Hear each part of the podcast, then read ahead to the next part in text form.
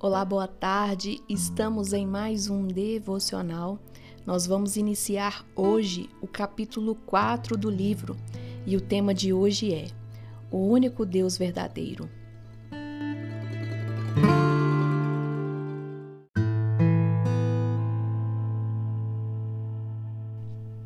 O que a palavra idolatria sugere à sua mente?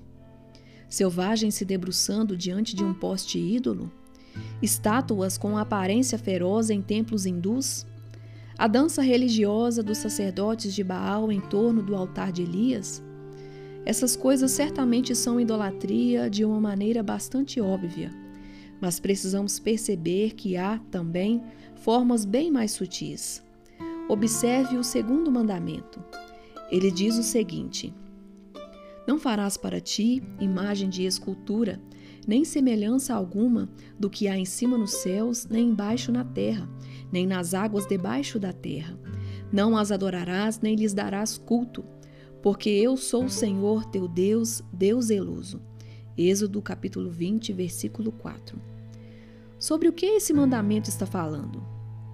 Se estivesse sozinho, seria natural supor que ele se refira à adoração a imagens de deuses que não Jeová a adoração ao ídolo babilônico, por exemplo, que Isaías ridicularizou, ou o paganismo do mundo grego-romano dos dias de Paulo, sobre o qual ele escreveu em Romanos capítulo 1, versículo 23 e versículo 25, dizendo que eles mudaram a glória do Deus incorruptível em semelhança da imagem de homem corruptível, bem como de aves, quadrúpedes e répteis.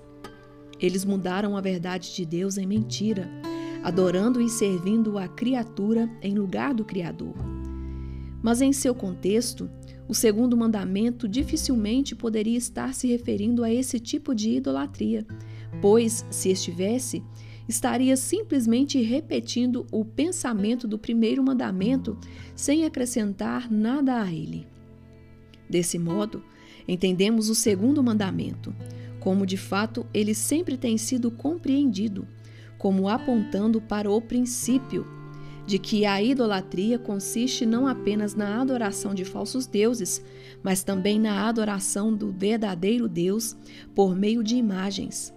Em sua aplicação cristã, isso significa que não devemos fazer uso de representações visuais ou ilustrativas do Deus Trino ou de nenhuma pessoa da Trindade para propósitos de adoração cristã.